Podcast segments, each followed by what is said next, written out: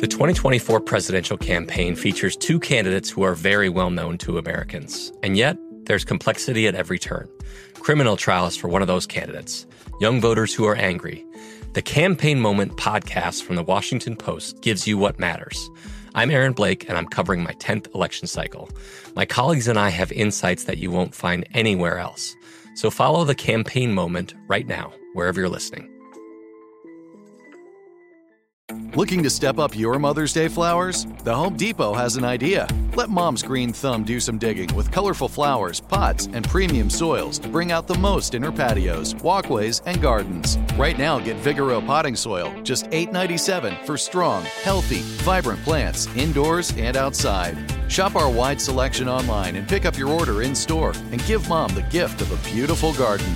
Get Vigoro potting soil, just $8.97 at the Home Depot. How doers get more done.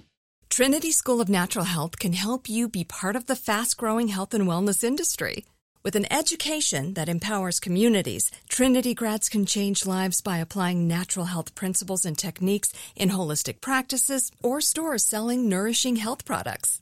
Offering 19 online programs that fit your busy schedule, you'll get training to help turn your passion into a career. Enroll today at trinityschool.org. That's trinityschool.org. When you buy Kroger brand products, you feel like you're winning. That's because they offer proven quality at lower than low prices. In fact, we guarantee that you and your family will love how Kroger brand products taste, or you get your money back. So next time you're shopping for the family, look for delicious Kroger brand products, because they'll make you all feel like you're winning. Shop now, in-store, or online. Kroger, fresh for everyone. Hello. We are looking for highly intelligent individuals. To find them, we have devised a test. There is a message hidden in this image. Find it, and it will lead you on the road to finding us. We look forward to meeting the few that will make it all the way through. Good luck. 3301. Thinking Sideways. I don't understand. Does not compute. You never know. Is the visual state of the formulation of crime? What? Stories of things we simply don't know the answer to. Hey, everyone, it's Thinking Sideways, the podcast. Like usual, I'm Devin, joined by... Steve. And Joe. So, yeah, let's just go for it, yeah? Yeah. Well, what are we doing? Solving a mystery. Yeah, obviously. Sweet. Definitely not solving this mystery. This is actually, Steve, this is one of the mysteries you're going to hate.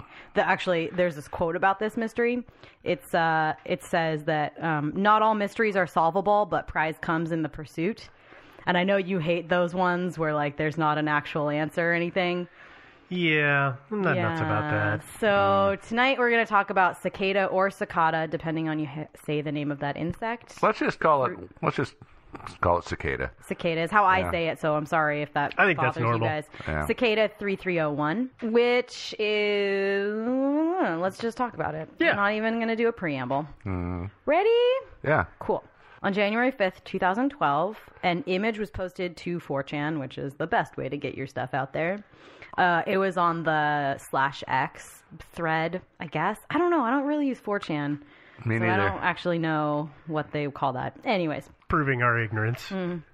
Yet again. Mm-hmm. The message that we put at the beginning, before we even introduced ourselves, that was attached to an image that was essentially led to a series of clues basically one more impossible than the next to solve, which led to who knows what, because everybody who solved this mystery or the set of puzzles is essentially internet silent at this point. There's one person who said that they solved it, but when you read every interview with them, they say they solved it up until it went into real life situations, and then suddenly they were like not part of the solving it anymore. And there are some people, there's a lot of groups on the internet that are chats and forums and all that stuff that work together to solve it, but we're going to talk about the puzzle, so it'll become apparent, but there's only a select few people who've actually probably solved it. There's no confirmation that those people actually exist, that the solvers were actually chosen or whatever. Mm-hmm. And wasn't it one of the ground rules from 3301 that you had to solve it on your own? You couldn't band together with a bunch of people. We'll talk about that. Yeah. It's interesting because they do kind of say that, but also many of the clues are literally unsolvable unless people from around the world come together. Yeah. So we're going to talk about the set of puzzles that came about from the first round of these in 2012, primarily. And we're going to walk through that. You guys are going to hear me talking a lot. But it's super interesting, so listen to my words. By the way, did you solve the puzzle? I definitely did not solve the puzzle. No. I didn't even bother to try. Mm-hmm. No, I think that's the funny thing about the question of one person doing it, is it requires such a broad set of skills. Yeah. And you know, in terms of understanding code and cryptography and all these things, like there's just such a mass breadth of areas that it covers. Not to mention literature and music. Yeah, it would seem nigh impossible for one person to have all that jammed in their head. Yeah, definitely made for crowdsourcing. Yeah, it turns out actually it's not so impossible because we're going to talk about two groups in this, and I was going to wait until later to kind of delve into it, but we'll just say now there's two groups really. They refer to one group as the solvers, which are the people who are the front line, who are actively solving these things, who have the know-how, who, are figuring this stuff out. And then the followers who, once this stuff started to hit the forums, let's see, there's forums, web communities, websites, chat rooms, Skype groups, IRC groups, all sorts of different groups around solving these puzzles. And what happens is that there's one or two actual solvers, quote unquote, in that group. And the rest are followers who are getting their information secondhand and going to the websites or submitting the clues or whatever. And they're not actually solving anything, or they're saying they're inputting one tiny little bit of something. So there's a group of active solvers, and then there's the followers, and the followers are what Joe was talking about a little bit with 3301 was very displeased with the followers, which we'll talk about again in the context of the time. But the interesting thing is, as I pondered this particular little mystery, is that of all the people on all those chat boards and forums and stuff like that, how do you know that members of 3301 aren't actually posting comments in there? Yeah, you don't. You don't. You don't. You have no idea. Yeah. Yeah. So the puzzles are, as I said, kind of impossible to solve on their own, and they're impossible for most groups to solve as well. You have to be really, really smart. As Steve was saying, there's a lot of information you have to have in your head to know how to do this. To even you don't even have to have the first-hand knowledge, but you don't have to know how to decode this one specific kind of coding language, but you have to know well enough that that's what that's in, enough to Google how to, whatever. Anyways. Yeah, you have to be able to go out and get that one specific thing, which I can't remember the name of it. Download that one program. That one program that helps you to find messages embedded in photographs. Yeah, we're going to talk about that and stuff. A lot. Yeah. So now that we've trampled all over your train of thought. Yeah, geez. Yeah. Do you want to start back at the beginning? Oh, yeah. Sure. All right. Are you guys ready? Let's talk about... It's a picture and a message, right? Well, it starts out that way. Yeah. Let's talk about 2012. Since it's the longest ago and it was kind of the first one, there's good documentation of it. 2013, there's better documentation of the actual puzzle pieces, but not as good documentation of what may have happened after. There's a very distinct breaking point where the followers stop being able to follow the puzzles, which we'll talk about again. I'm sorry to keep doing this. I know everybody hates it when I say, "Oh no, such we'll talk a tease." About that then. Yeah, yeah. That comes after the break. Yeah, but the stuff after the break from 2012, there's actually some stuff from that. From 2013 and 2014, there isn't really, and actually 2014, it's hard. You can't. I don't even know if it's actually been. Yeah, I was. I mean, I think it probably has, but I think that the solvers have kind of wised up enough to know not to be solving everything. And the span of these puzzles is a month. And there are people, there's one wiki, which we're going to put on the website, that is literally a community dedicated to solving these. And their 2014 one, they're still stuck on one of the very early puzzles in 2014. And they're, you know, a large group of people. So, okay. Ready? Yeah. Okay. Okay, and I want to start out on 2012 with the fact that in the 2000s, there was this thing that was really, really popular called alternate reality games. Do you guys remember those? No. Okay, so actually Bungie, the creators of the Halo series, used one of these to promote Halo 2 before its release in, I think, 2005, I think, is when it came out. They released this game called I Love Bees that was a game... It was a game inside the Halo universe. So it was a game that you played in an alternate reality. Okay. So these were really popular, and the way that these were often promoted or released was the same kind of way that 3301 made their presence known first. You would release an image or basically a taunt, I guess, is the word I'm looking for. I don't think that's the right word I'm looking for. A tease, maybe. A hint? Yeah, a clue of some kind. And then, you know, then they would drop the game and everybody would be like, oh, that's so cool. We're going to play this game. And it's like an alternate reality. Yeah. So a lot of people initially thought that this was just like a really complex ARG.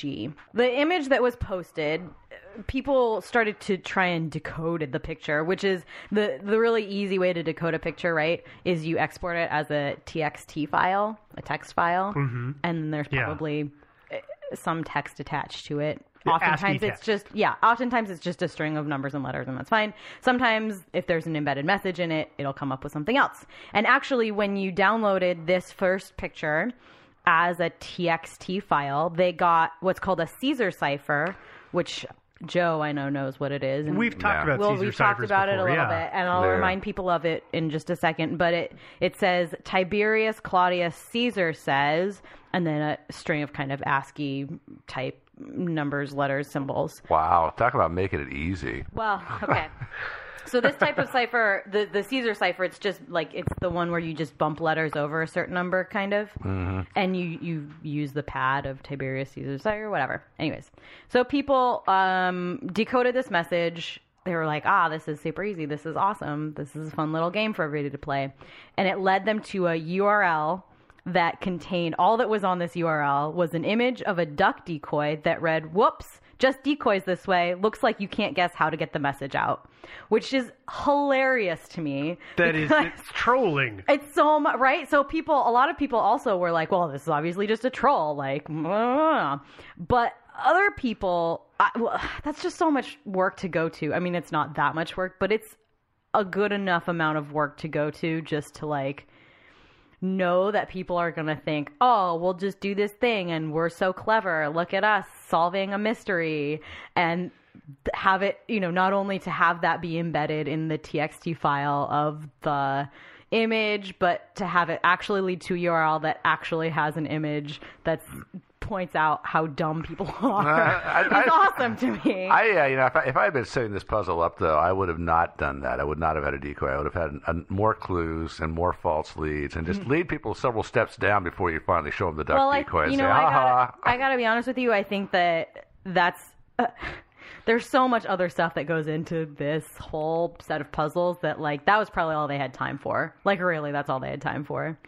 It turns out that you have to have a program called Outguess, which is a steganography program. Is that how you say that word? I'm not sure how that's pronounced. It's steganography or something. But do you know what that is? That's when you embed messages in JPEGs or other photographs. Mm-hmm. And you have to have this specific program to pull the messages out, right? Yeah, I think so. I mean, and all those things, you know, have a lot of information embedded in them. I mean, they all have like the make of the camera, the date. It's kind of metadata. Yeah, it's got all kinds of information about the photo, you know, like the lens and focal length and all kinds of stuff. But there's no reason you can't put other stuff in there, and a lot of people do, like terrorists, for example. Yeah. Well, you know. So okay, and just to be clear, you had to run that initial image. Yes, we're still talking about that first image. This is how deep this is through Outguess, and you got the following message. Here's a book code. To find the book and more information, go to our favorite website, Reddit. There's a subreddit. And then there's a list of numbers. and then it says, good luck, 3301. All of their messages are signed, good luck, period, 3301. This subreddit it's just full of ridiculous ciphers. Let me show you guys, and we'll link it on the website, of course. This is the subreddit. You're welcome. What is this subreddit? It's just ciphers. So these are just ciphers that people have made up? No, these are all from 3301. Oh, really? And then there's this one poster. You can see if you go through here, it's all just one poster, but it's all, you guys should go check it out. I highly encourage it. I know many of you are Redditors anyways, so just go on. Don't upvote these things. Don't do it. Anyways, it's just ciphers. And the metadata that you found by running through this one, the very first image through Outguess, sent you there. I mean, this is like crazy already, right? This is crazy already. To me, at least. I'm not great with puzzle solving and ciphers, but already it's like this is too much work for me, which means I'm lazy and should be weeded out probably. I was going to say, probably. You get frustrated with, you know, like jigsaw puzzles. It's true. Yeah, I'm not doing this. Yeah. Well, the interesting thing about the string of numbers, and it could mean anything. It could mean, like, say, in a given book, say if it's a book cipher. Oh, well, that's definitely a book cipher. They outright say, this is a book code. Mm-hmm. To find the book and more information, go to...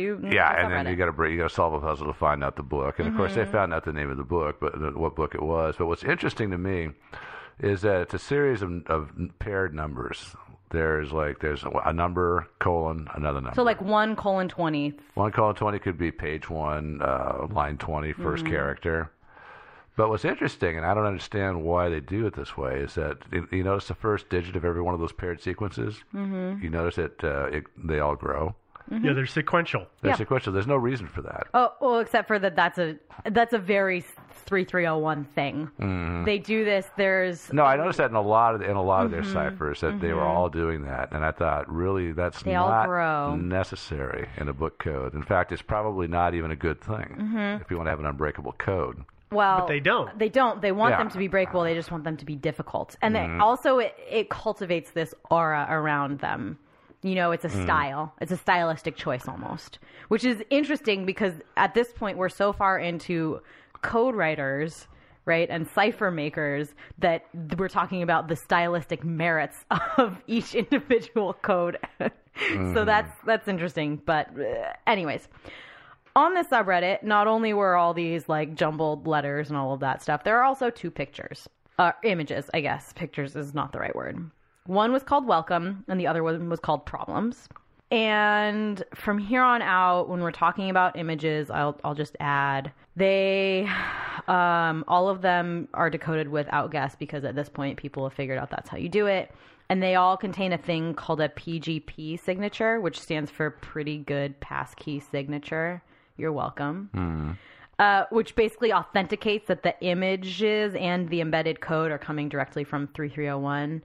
I'm not going to get into how PGP codes work. Google it if you're very curious. It's kind of complex. It's a little complex. It exists, and then you have to have an authentication code and a key. Yeah, so it's go Google it if you have questions, or you can just accept that that's a thing.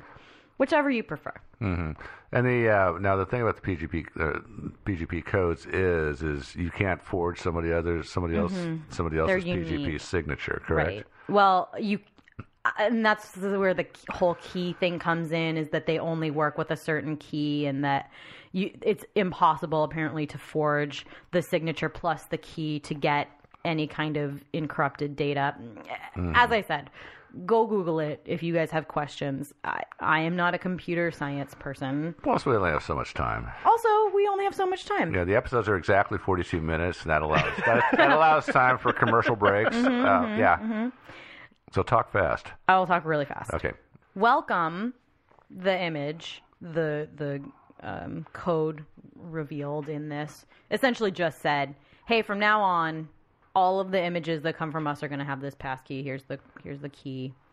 This is how you authenticate that this stuff is from us. Problems message read, the key has always been right in front of your eyes.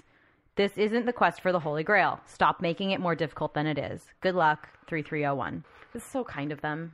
isn't it? Always just say good luck. Yeah, it's so kind of them. Good luck to be like, so listen, you guys are making this way harder than it is. This is actually very simple. Just would you guys just figure it out? Mm-hmm. It turns out that the subreddit header is some symbols which were decoded, and they gave some numbers. The numeric sequence. Essentially, which was a key that allowed users to decode all of the strings in the subreddit, which produced some things useful. The most useful of which was a phone number. Ooh. So this is where things get a little weird. You call the phone number, and you get a message. You guys want to hear what the message sounded like? Yeah. Very good. You have done well. There are three prime numbers associated with the original final.jpg image. 3301 is one of them. You will have to find the other two. Multiply all three of these numbers together and add a .com on the end to find the next step. Good luck. Goodbye. Well, that's not creepy or anything. No, not at all. Nah. So, actually, the next little puzzle clue, this is actually very simple for them. It said that you would find there are three prime numbers associated with the original final JPEG image, right? It turns out it was the 3301 was one of them, which they said. The other two were actually the height and width of the image, which, okay, yes. It's interesting that they made the height and width prime numbers, sure, whatever. But that's pretty simple, right? Compared to like some of the other stuff that we've seen so far. That's a simple way to hide the information. Mm-hmm. It's not a simple thing to figure out because you know that everybody is combing back through the code of the image and not looking at, when you view a image on your computer, you find it and it says file name, and it says X by X size, and it gives you the dimensions. Mm-hmm. I bet so many people just blew right by that obvious thing that you see all the time. Sure. Well, that's fair. And they always put that up there. If you look at the image properties, they'll have 1205 pixels by 1200 pixels or something like that. Mm-hmm. And, But in retrospect, it seems pretty obvious. But probably, If you're looking at, it probably would not occur to a lot of people. No. So the two numbers, the height and the width, multiplied by 3301, resulted in the number 8451545127. Of note, this number is actually contained in brackets in their PGP code. So that's cool. Hmm. That right? That's weird. That had to be a lot of work to make, to figure out, okay, what can we do? How do we do this? That would be difficult. So I guess if you were like a fairly savvy internet user, you could have, I guess, kind of guessed that, but probably not. And it's interesting. This is something that you see kind of happen a lot in these puzzles. There are these very weird, really eerie coincidences that keep happening over and over again. This, I think, is one of them. I think it's obvious they're well engineered. They're very well engineered, and they tie back into themselves. Mm-hmm. A lot of times puzzles just keep going clue after clue, and they just spawn in kind of a linear fashion. Mm-hmm. And this is more like a folded piece of paper just suddenly wraps back on itself and goes in the opposite direction, and then comes back to itself. It's like a piece of origami almost. Yeah, it's very elegant. Yeah. So the website, obviously, was this number.com. If you went to it and it was too early, you saw this countdown. It was an image of a cicada with a countdown. And the image run through Outguess told people when to return to the site. They said to return to the site on January 9th. Just for 2 seconds, let's talk about the fact that that first image appeared on January 5th. And 4 days later...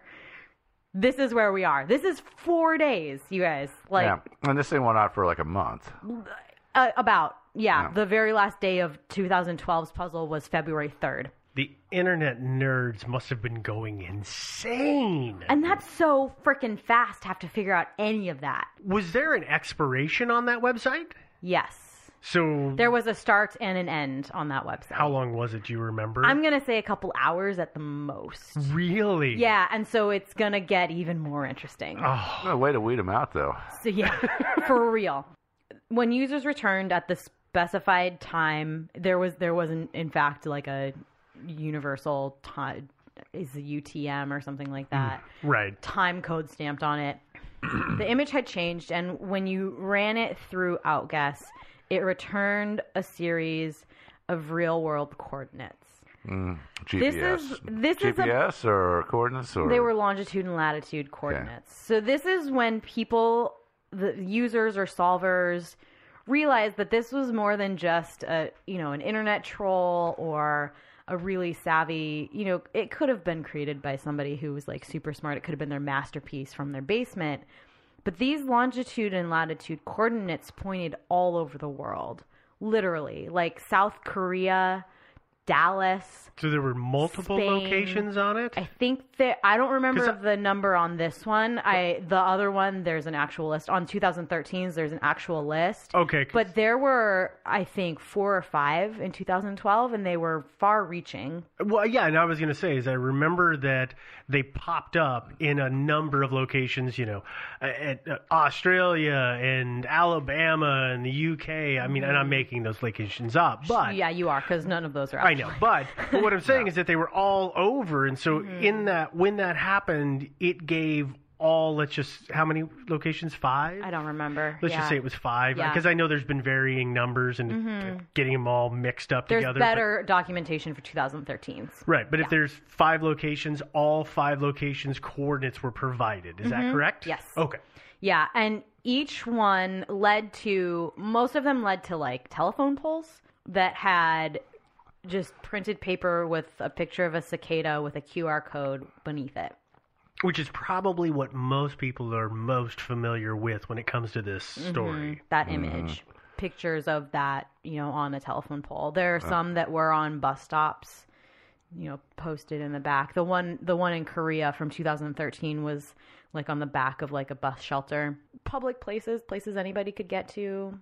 Yeah, so this kind of indicates to me that either 3301 is a big organization like MI6 or the KGB or whatever, or more likely it's a bunch of guys who are like, you know, are scattered around the world and connected via internet. Right, and that was actually the thing. That's where I was kind of going with it, was that it made people realize that this wasn't just like one lone dude sitting in his basement, that this was a far-reaching network that actually had to have some resources. You know, they had this phone number, but you can hear, I think we've probably edited out the like redial redirect in the video, but you can hear when you called that phone number, you dial the phone number and then it redirects to another phone number and then you get the message. They hosted numerous websites. You know, it's anonymously. It's not just hosting it, because it's easy to buy. We know firsthand. It's easy to just buy a domain and host something on it. But to do that anonymously is less easy. And sure, you can hack a thing and find whatever, but to get your specific URL, the specific everything, you know, that's it requires resources. A lot of savvy. Yeah. And so this also was when people realized that they had to work together. Because there was no way that people were going to be able to get to all these places short of having their own private jet and also a lot of permissions around the world to just fly in wherever, whenever. Because there was this feeling of, you know, that the whole first part of this had taken 4 days. You know, who knows how long the timestamp on these QR codes was. Yeah. And but also, you know, who knows how long that piece of paper is going to last. Exactly. Yeah. So. Yeah. And I guess it's interesting because we're about to read the 2 messages. There were 2 messages that were turned from the QR codes. There were 2 separate ones from many of the different QR codes in which 3301 kind of admonishes people for being followers, not solvers, on this specific puzzle. Because I think it's interesting because this clue necessitates people working together so much. The 2 different codes that you could find were... In 29 volumes, knowledge was once contained. How many lines of code remained when the Mabinogion? How do you say that? Mabinogion? Mabinogion, yeah. Mabinogion paused. Mabinogion. Go for that far in the beginning and find my first name. And then there was a string of numbers similar to the ones that we found in the previous with the, you know, 2 sets of numbers looking like a cipher. You've shared too much at this point. We want the best, not the followers. Thus, the first few there will receive the prize. Good luck, 3301. Admonishment for the followers, right? In fact, Cicada 3301, the group 3301, are the people who coined the term followers. I did not originally catch that. Yeah, that's the first time you see that actually crop up in anything. They're really directing a lot of things that I don't know if that's intentional or not, but that's definitely a lot of power and suggestibility to... Do you know what I'm saying? Yeah, I think that it would be hard to say that they were not aware of what they're doing. It is, very you know, true. This is part puzzle, part social experiment. And that's, I think, the thing that creeps people out the most about it. But let's read what happened, what the next one was too. The other QR code, since that's what we were talking about before we went on a tiny little side track there, read... A poem of fading death, named for a king, meant to be read only once, then vanish. Alas, it could not remain unseen. Numbers again. You've shared too much at this point. We want the best, not the followers. Thus, the first few there will receive the prize. Good luck, 3301. Book codes, obviously. They... Duh. Steve is making a face. Like, I don't know. I don't understand how it's obvious. Listen, the numbers are the code, right? But the little refrains, the poems in front of it... are descriptions of the book. Both of them put together are descriptions of the book. I get that. Okay, and Agrippa, also a Greek philosopher, or some famous Greek guy, it also refers to this book. It's called Agrippa, A Book of the Dead, which was banned. It's by William Gibson. I think it was in 1992 it came out. And in fact, interesting fun fact about this book, it was only ever... released on a 3.5 floppy disk. Yeah. Programmed to encrypt itself after a single use. It was a one-time read. It was a one-time read. And then it locked itself. Yeah. This is like the Inspector Gadget thing. This message will self-destruct in. Yeah. So they're using this as a cipher. So that's... Right? I mean, but when you think about it, it's like, you know, it's...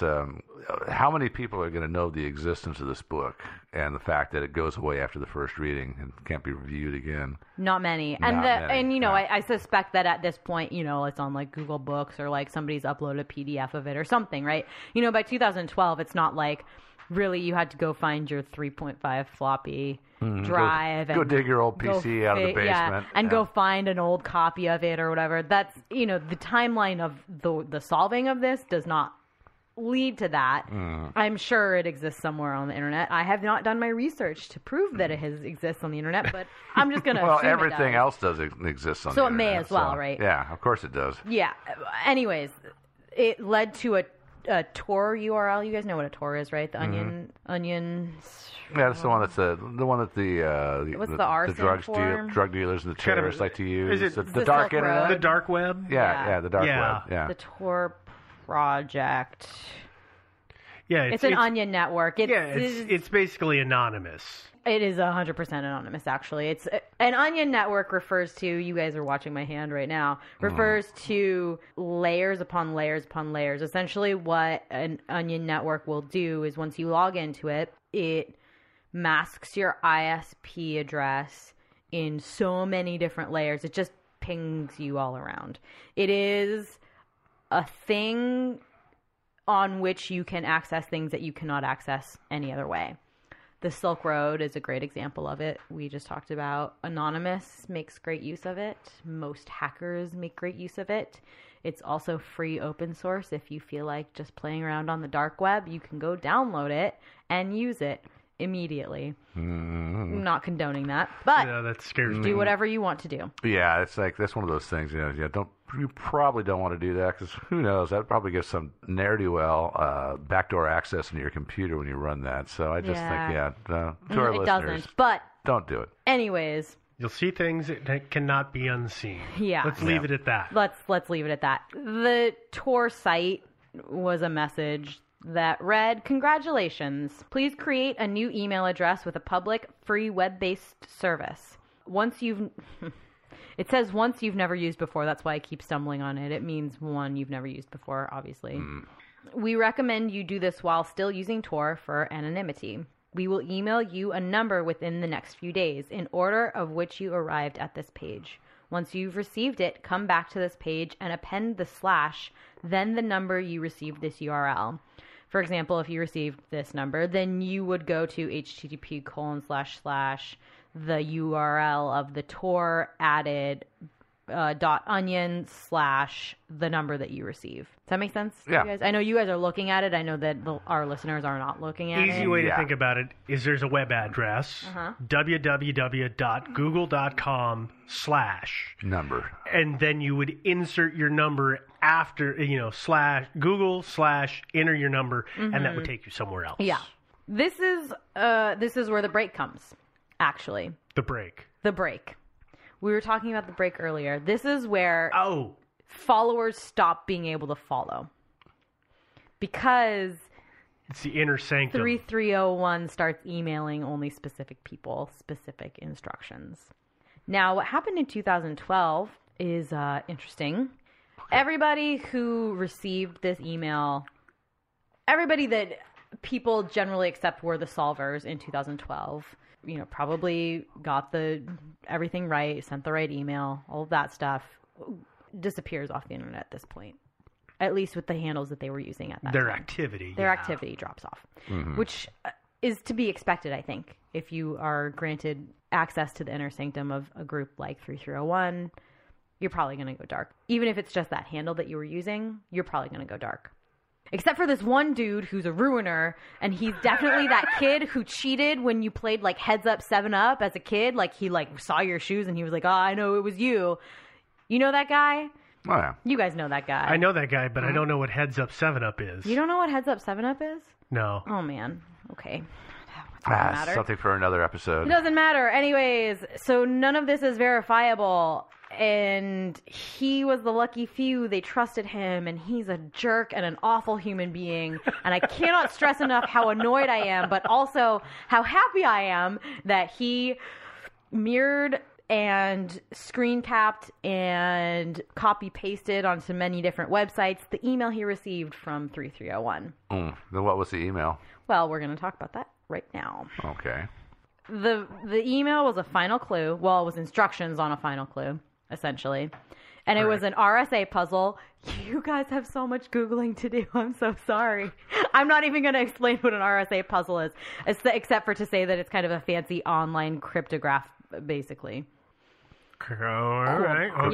It's so complicated. In fact, it's so complicated that every single website or article that you read about 3301 at this point either just glosses over the fact that an RSA puzzle exists, or literally says, and I quote, if you don't understand how it was solved, go ask in a chat room. I am not lying. That is how complicated an RSA code is. You can't just Google it? You can, but then you have to read a Wikipedia page that's really, really long. Guys, I promise it's going to be way easier if you feel like you really need to know what it is. I don't know that it's imperative to understand what an RSA code is to understand. If it's that complex, just go Google it. Yeah. Okay. Cool. Okay. Or ask in a chat room. Yeah. Yeah. When this code was solved, the solver got a second email containing an MIDI puzzle. A MIDI puzzle, if you will. Which is audio. Yeah, it is. And that key to that puzzle was a song. I am not lying. This is not the only time they did this. I wish I could find this one.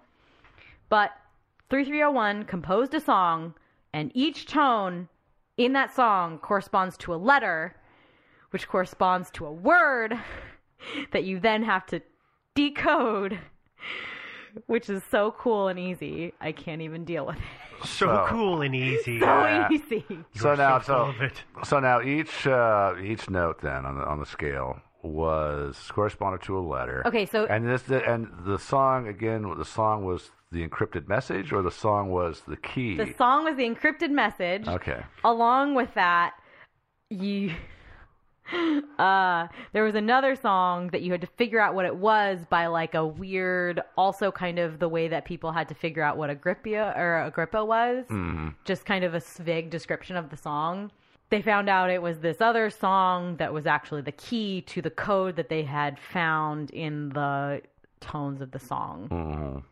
Was it Loving You by Minnie Riperton? It was not. Oh, thank God. Yeah. I'm at this point, I feel the dumbest I've ever felt in my entire life because there's literally no way that I could figure any of this out. Ever. Mm-hmm. The message that you found once you decoded the song that was super easy to figure out that it was tones that corresponded to letters. The message was, very good. You have proven to be the most dedicated to come this far. To attain enlightenment, create a... It says GPG, but it probably means PGP. I would guess. Key for your email address and upload it to the MIT-key servers, then encrypt it with the following word list using the Cicada 3301 public key. Sign it with your key. Send the ASCII armored cipher text to the Gmail account from which you received your numbers and your words are, and then there was a unique list of words for each different solver. Like this one says, garden ball, house cat, shore, head, gallon. And again, this, we know this because the spoiler... Because there's a ruiner in this world. Because the spoiler put this out on the internet. Yeah. Okay. So messages were sent, and no one knows what the next part was. Nobody knows how long it took Cicada 3301 to reply. All anybody knows is that about a month later, February 3rd, 3301 posted on the aforementioned subreddit. It's still the top message on that subreddit, saying that they had found the individuals they were looking for and thanks or whatever. They didn't actually say thanks or whatever. It's a very diplomatic message, but that's what they said. That was it for 366 days. Yeah, we don't know how many people actually solved it. No, so, they found who they were looking for apparently, and that's another bit of the puzzle, right? Is that like, for all we know, they found nobody. Exactly. In the end, I mean, because in the end, if I recall right, you went to a website, and that was like, the Holy Grail. And then, but if you weren't among the first people, then they just basically shut the website down. That's the later year. Yeah. That's actually the 366 days later. Okay. When it started all over again in 2013... It saw similar puzzles, lots more complex. Wait, now the first one happened January 4th? January 5th. The first one hit on the 5th of 2012. So the next one's the 6th of January because it was the 366 days. Yes. Okay. Because it was weird that they bumped it a day. Yeah, I don't know if it was intentional or time zones. Oh, that's... Okay, if that makes sense. Always a possibility. Hard to tell. But, the thing about it is, I'd like to point out, the people who are working on these puzzles, they really need to get a life. Yeah, I think that's probably fair. Yeah. This one they also had a song in 2013. I'm obviously not going to go into the kind of detail we just went into. Please. You guys don't have to hear my voice for another 40 hours. But I do want to talk about this song because it's very interesting. We're going to play a little bit of it, at least. Maybe Steve will be generous to me and, edit the rest of it in. Who knows? We'll see. But here's a little bit of it.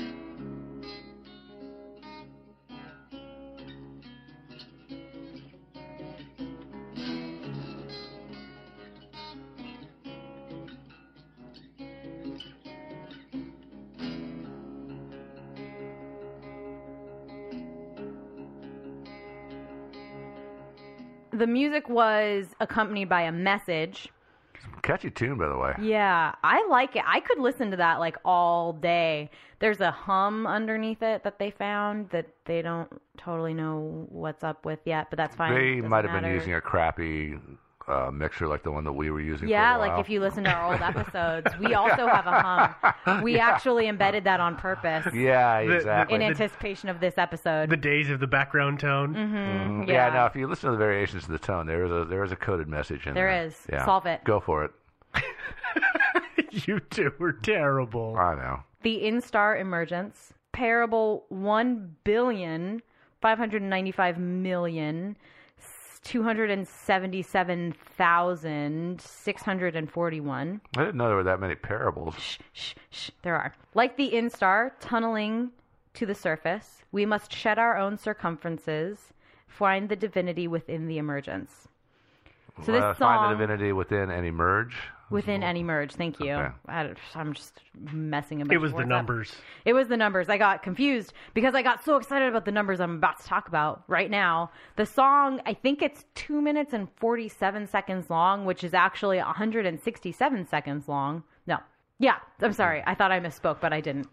No. And the file was saved as 761.mp3, both prime numbers, reversible of each other. They call them emerps, which are prime numbers that are anagrams of... No. Which are... Yeah, what's that? Forward and backwards of each other? I think that's an anagram, isn't it? No, yeah. An anagram is switching. No, an anagram is being able to switch the letters around for something else. Oh. It's... I don't remember. It doesn't matter. It doesn't really matter. That number will come in play in just a second. We're not going to talk a whole lot about it again. The 2013 also saw a Linux-based OS only for Cicada. That was how they launched it. They made use of Twitter, which was almost literally impossible to solve. One guy did it and shared it, but the community as a whole was pretty stumped by all of the Twitter stuff for like an entire day, which if you guys have learned anything about 3301, being stuck on one clue for an entire day is like basically death. Yeah. In the puzzle solving. The puzzles were getting more and more complicated because, you know, the 2012 puzzles had become popular and people had been talking about the unsolved mystery qualities of it. So once this 2013 puzzle started, there were so many more followers. Or almost solvers, sort of. So the puzzles were getting really, really complicated. And eventually, the solvers revealed two files within the original Linux OS that I just like totally backhanded mentioned 2 seconds ago that were called Wisdom and Folly. Wisdom was exactly the same as Folly, except for that it didn't have a file type, which is kind of weird. Wait, so Wisdom was Wisdom. I'm just making this up again, as I do with everything. Sure. Wisdom.txt. No, it was just Wisdom.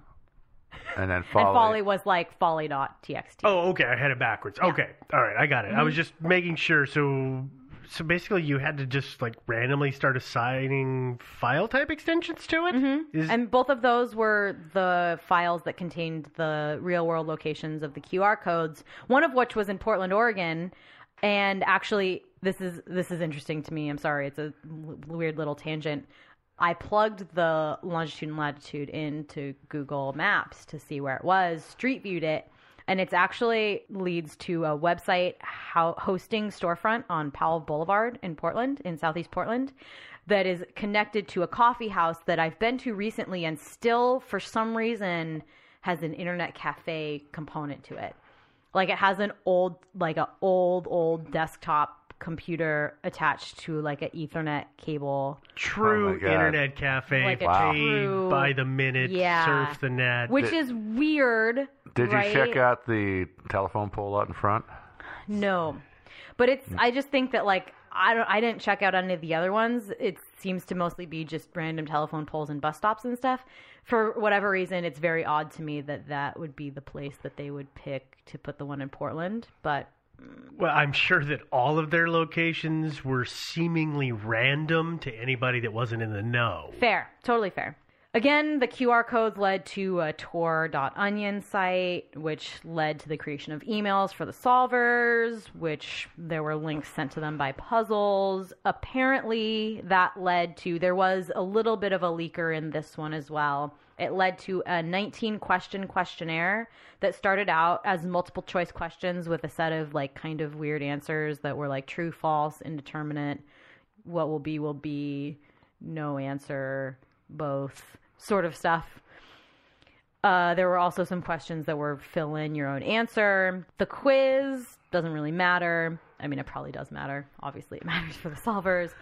The interesting bit for us is that the site that the quiz was hosted on saved 2 cookies to each solver's computer, which were 167 equals an ASCII code and 761 equals an ASCII code. Hmm.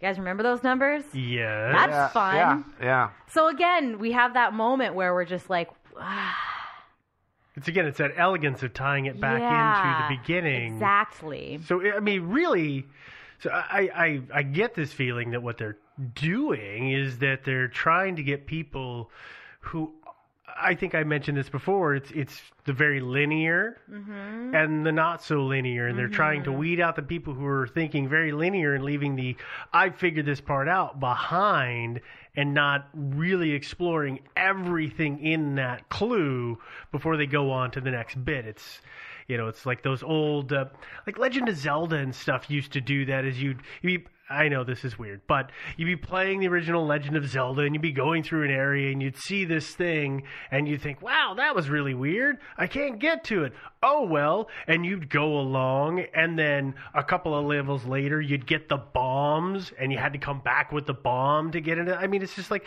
this weird looping and stopping people from just rushing forward and instead of exploring the whole thing. Yeah, it's like, I guess for me, it would be kind of like the Portal 2 train, where you can go through and like just do all the missions, but you miss this entire like side story if you like don't explore all the areas. And I think that's it's pretty significant that like there are these little like Easter eggs almost hidden throughout.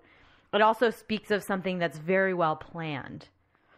It's not like, you know, they just decide, oh, we'll do it again, maybe, and then we'll like figure it out from there. It's so elegantly planned. So everything has a purpose and a meaning. Yeah. Kind of. So to get back to these strings of so-called ASCII code, were those in plain text? Were they unencrypted, or were they encrypted? I don't know. They were cookies. I don't know. They were just. I don't think you can encrypt a cookie. Mm-hmm. Well, I mean, what I mean is, so if it's a string of ASCII code, then that represents letters and numbers, correct? And so, did anybody, you know, decipher the ASCII to figure out if there was a message there? No, because there were instructions. I mean, it just kind of continued to go on. I don't think that anybody tried to decode it, or if they did, they didn't find anything. Is my understanding of it, and I could be wrong. The solvers were, after that, asked to create a server of their very own with a lot of very specific protocols that include a stipulation that if a user returned a false something, that it had to elegantly sign off greeting or something like that. I mean, it's just, it was very complex. It was definitely targeted to weed out the lazy people and the followers and only get the solvers. Got it. That was it. I think it was like 2 weeks after that. They said that it had to be created by February 3rd. And then 2 weeks after February 3rd, the servers started to get pinged. And that was the last thing anybody heard. Or at least that's the last public. That's the last that anybody who's around to still talk about it or is still talking about it heard. How many servers were we talking about here? A lot. I don't know. I don't know if anybody knows the exact number. Because they're all user-created, and it's totally possible that somebody was figuring out these puzzles on their own and never said anything to anybody. Anyways, and then again in 2014, this time they launched their puzzles with Twitter. And as I said before, I'm not totally sure that it's been solved, and there's some argument as to whether or not it's a legitimate 3301 recruitment or not. Somebody thinks 2014 is an imposter. Yeah, you know, launched on Twitter, slightly different. You know, a lot of people are thinking impossible. But the Twitter handle that was used in to launch 2014 was also the same Twitter handle that was used very briefly in 2013. And that handle, if I correct me if I'm wrong, but after it did whatever it did in the beginning of 2013, just went silent and just no activity, and suddenly it came to life again. That's true. I will say Twitter, not the most secure thing. You know? Yeah. Also, there is some kind of speculation about 2013 maybe not being real. I think 2013 was probably real. I think that there's a lot of stuff that went into that 3301, it would have been too much work for any person to recreate. But 2014, it's hard to tell. But really, I mean, the big question here, right, now that we've talked about all these puzzles, you're welcome, everybody, is who the heck is Cicada 3301? Well, you know, I guess there's a couple things that are like interesting. The only one of which that I really want to talk about is the fact that cicada, the word cicada, is in itself a prime word. What do you mean by that? Well, so we were just talking about anagrams, right? A word that you can make using the letters of any other word. Mm-hmm. And you can't... Cicada is literally the only word that you can make with those letters. In English. In English. Yeah. Hmm. But they don't call themselves cicada, right? They just put up a picture of a cicada, mm-hmm. or what appears to be a cicada. Yep. But which is not necessarily a cicada. Sure. Yeah. Mm-hmm. But it's still interesting. I think it's still interesting. They associate themselves with that animal, and in English it's cicada, and it's a prime word. As is 3301 is also a prime number, mm-hmm. right? So there's a prime quality that is fairly interesting, including the fact that 3301 not only is a prime number, but if you add all of the digits together, it creates a prime number, which is 7. Mm-hmm.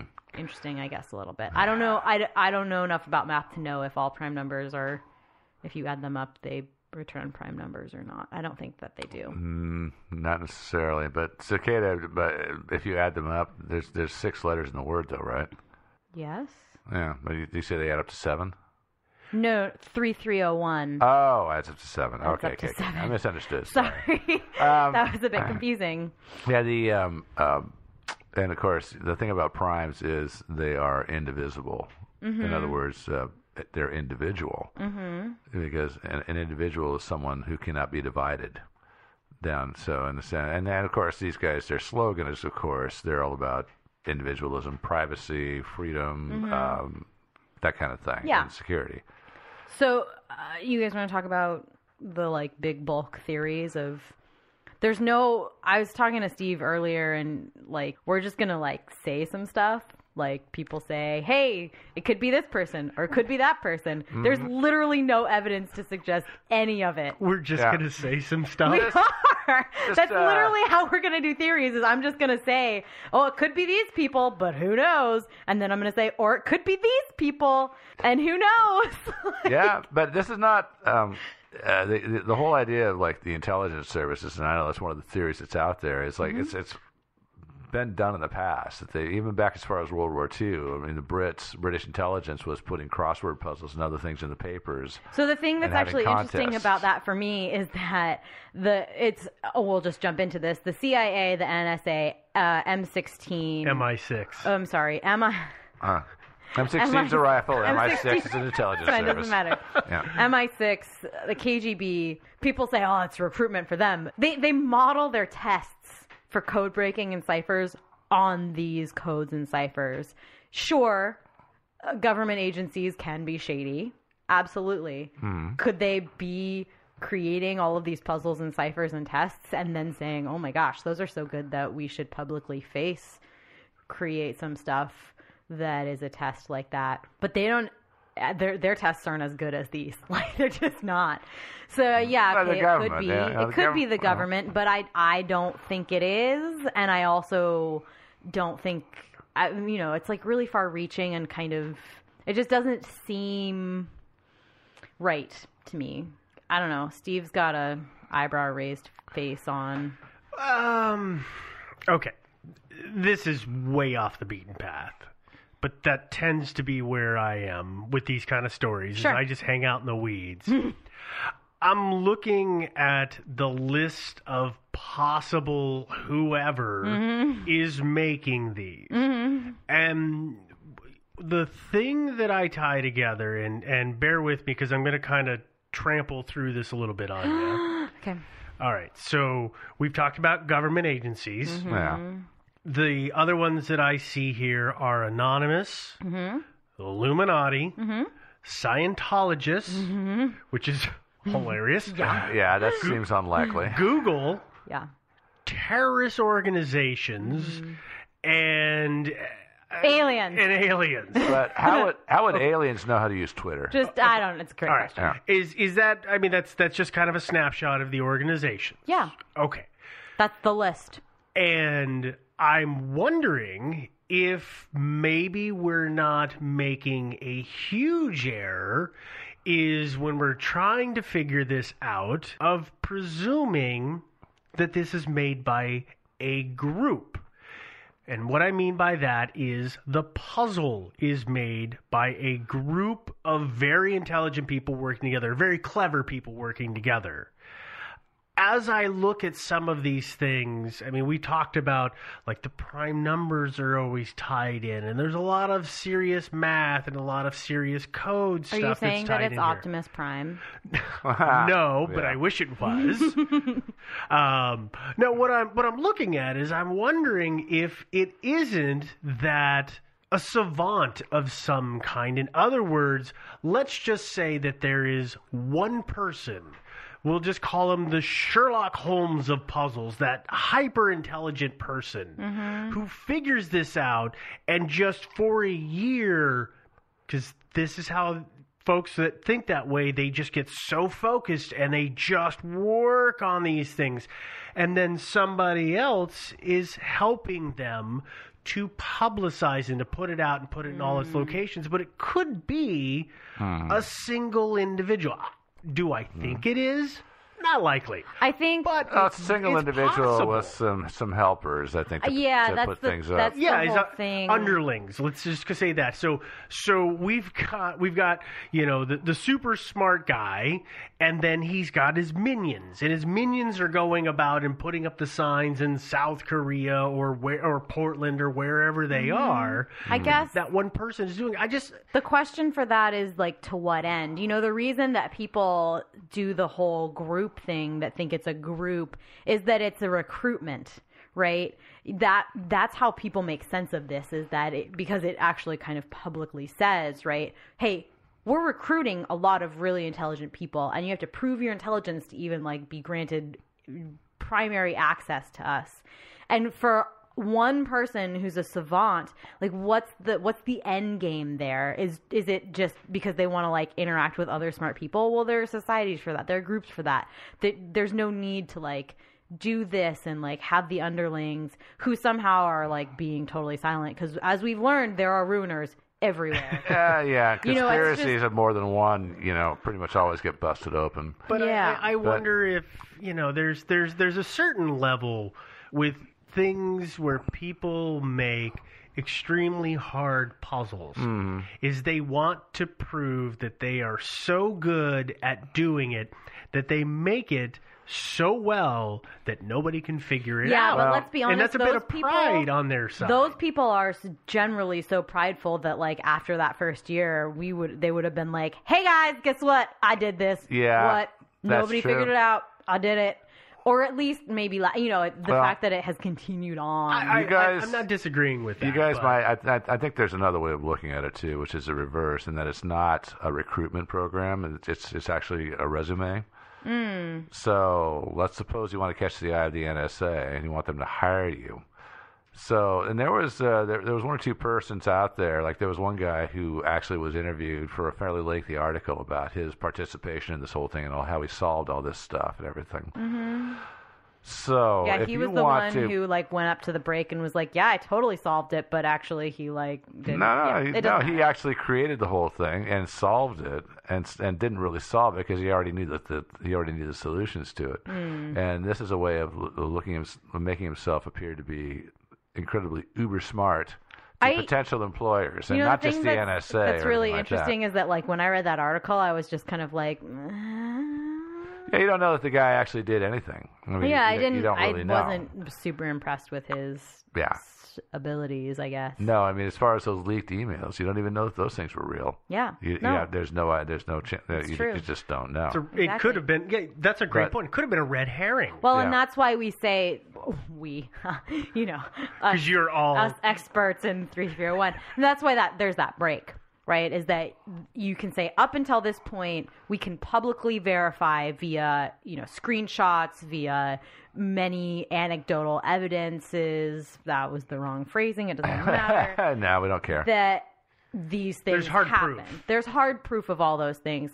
And at that point, once they switch over to the email stuff, you're just taking on faith that like that existed. Well, yeah, you don't actually know. But yeah, but anyway, yeah, the emails may never have actually happened. Well, exactly. Well, that's the other point, they were typed up and then screen capped, and but yeah, they never really. Or not even. I mean, or it was just somebody who was like, "Oh crap! Like I wasn't smart enough to get the email. Like I better fake it and make people think that I leaked it." And that's why I got like shut out or whatever, you know, that there is no way to know. There's no way to know that once you created your server, once you created your email.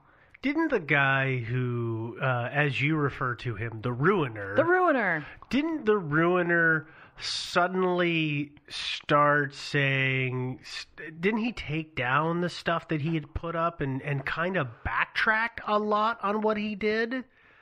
Am I incorrect in remembering it that way? I don't remember that. I thought that there was something about he put some stuff up and then publicity came his way and suddenly he like sort of changed his tune. He put stuff up and then there was a second set of emails that was sent out to a lot of people apparently that essentially it was, well...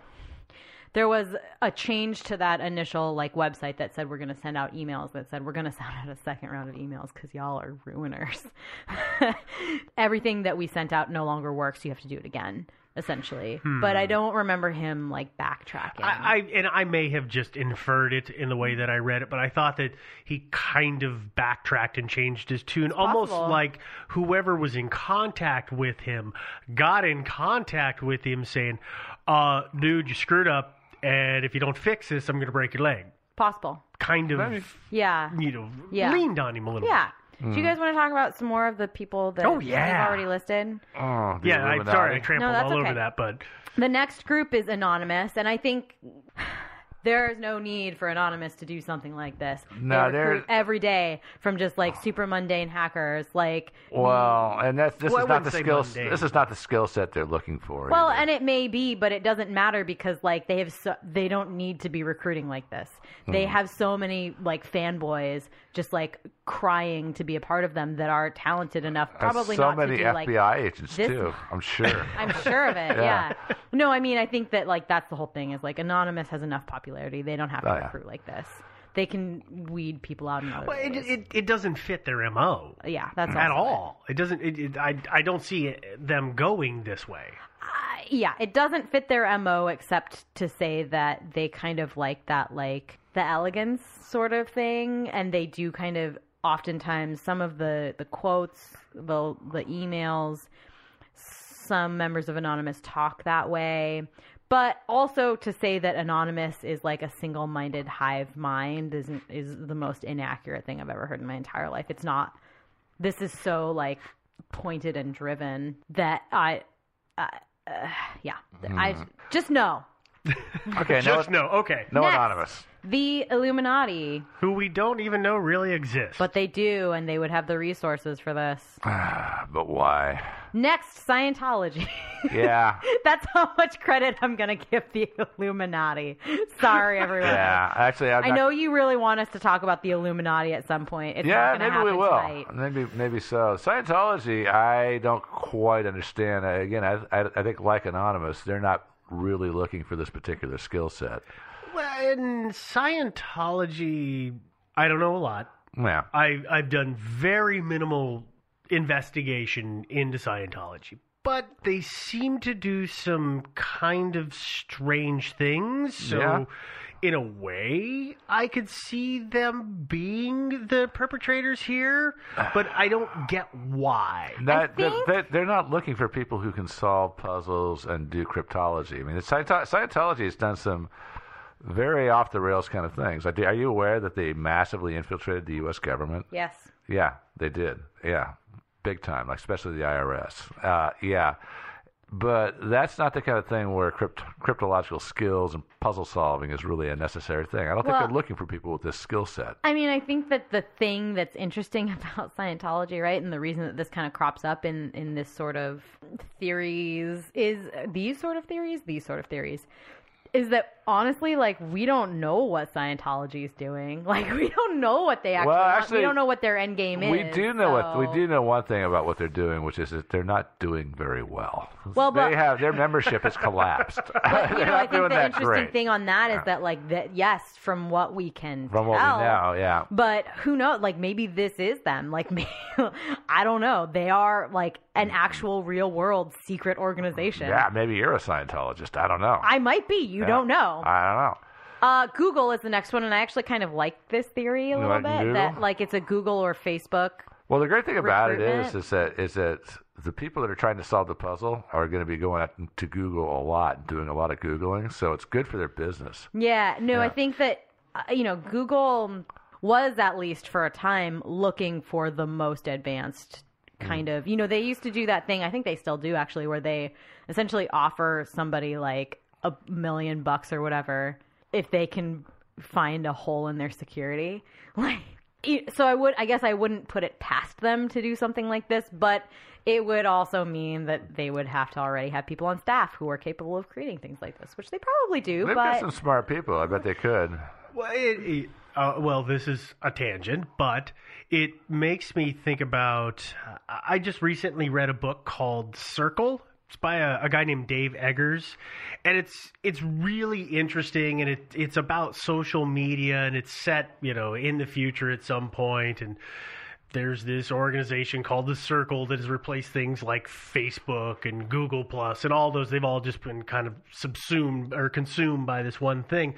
But they're always trying to be on the cutting edge and create all these new things. And so they go through these weird steps to attract and find people. Mm-hmm. And so I could see a company like Google, theoretically, they might say, hey, Joe has this crazy plan to find some really smart people to work on this problem that none of our guys have been able to figure out.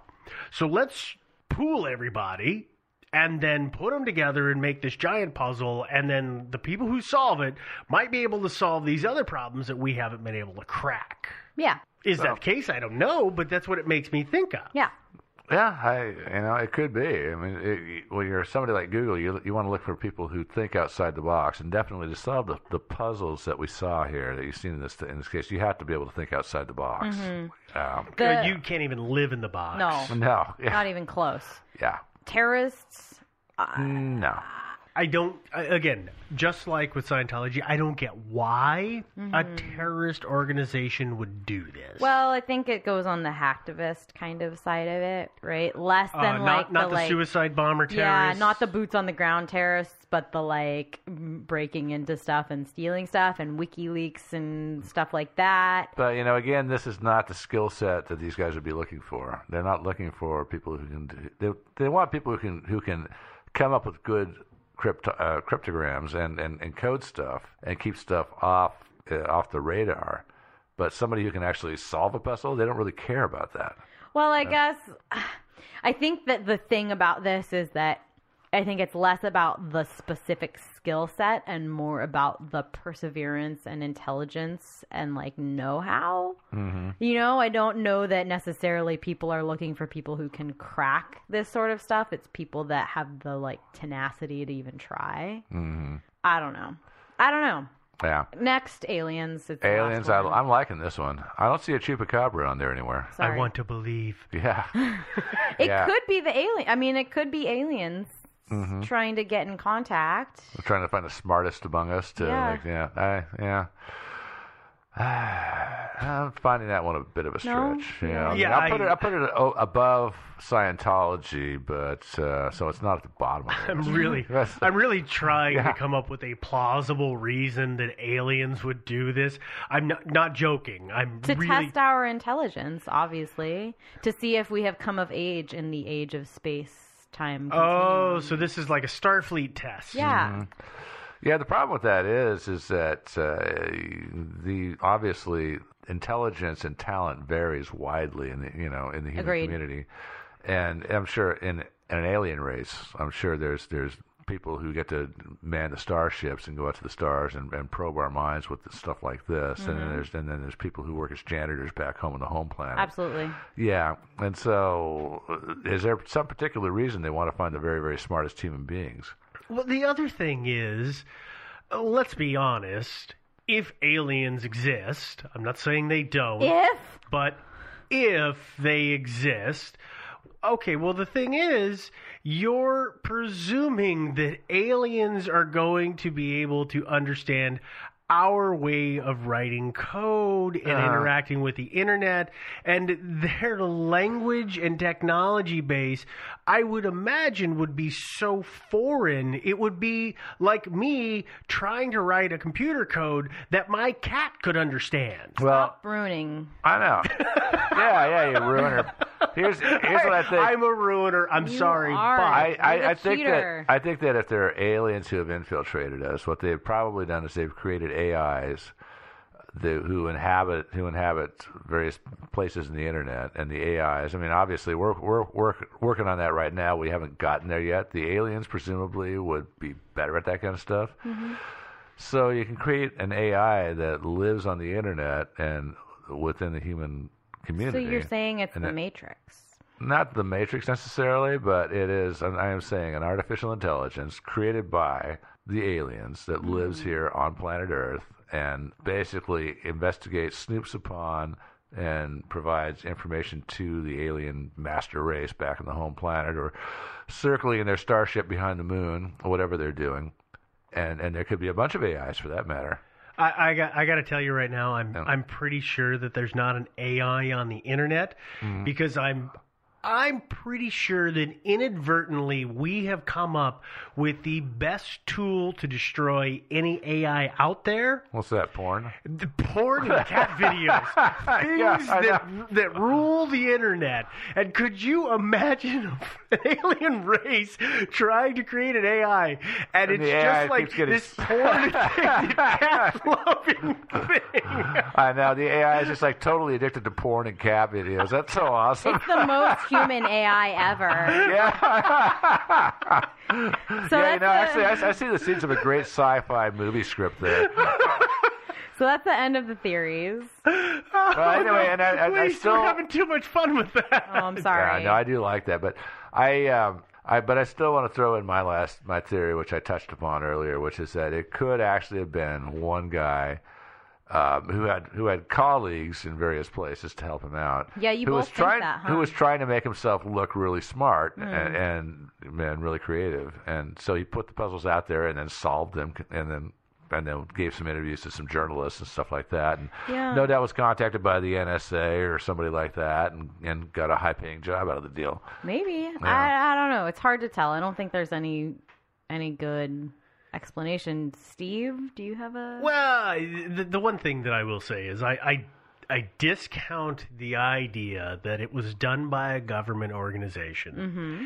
And there's some very specific things that make me think that. First of which, who is it that's got Kryptos in front of the CIA? Okay, so they hire some dude to make this piece of art, and it is a giant puzzle. And they still haven't cracked it. Which makes and me it's been there for, what, I don't even know. They've cracked two-thirds of it. Somebody's cracked parts of it. Parts of it, but it's been there for years, and they still haven't figured it out. Mm-hmm. But we're going to say that a government organization of that quote-unquote caliber was able to engineer something that's this complex and elegant at the same time. But they can't crack Kryptos. But they can't crack something that's at their front door. It's a lot easier to create a cipher than it is to break a cipher. Yeah, well, that is true, but I look at the track record of things like that and go, well, if you can't do this one, how does that lead credence to you doing that one? That's what hinders me from getting behind that theory. Yeah, I guess I'll say one more thing is that I think a kind of like a new world order society thing is not the worst theory I've ever heard. You know, there's some murmurings of the number 3303 actually relating 3301? 3301. Sorry, geez. I think 3303 is not a prime number. It's not a prime number. Oh, my gosh. Yeah. It's divisible by 3. Who knows? Or 1101. Yeah. Yeah. But it is divisible by 3.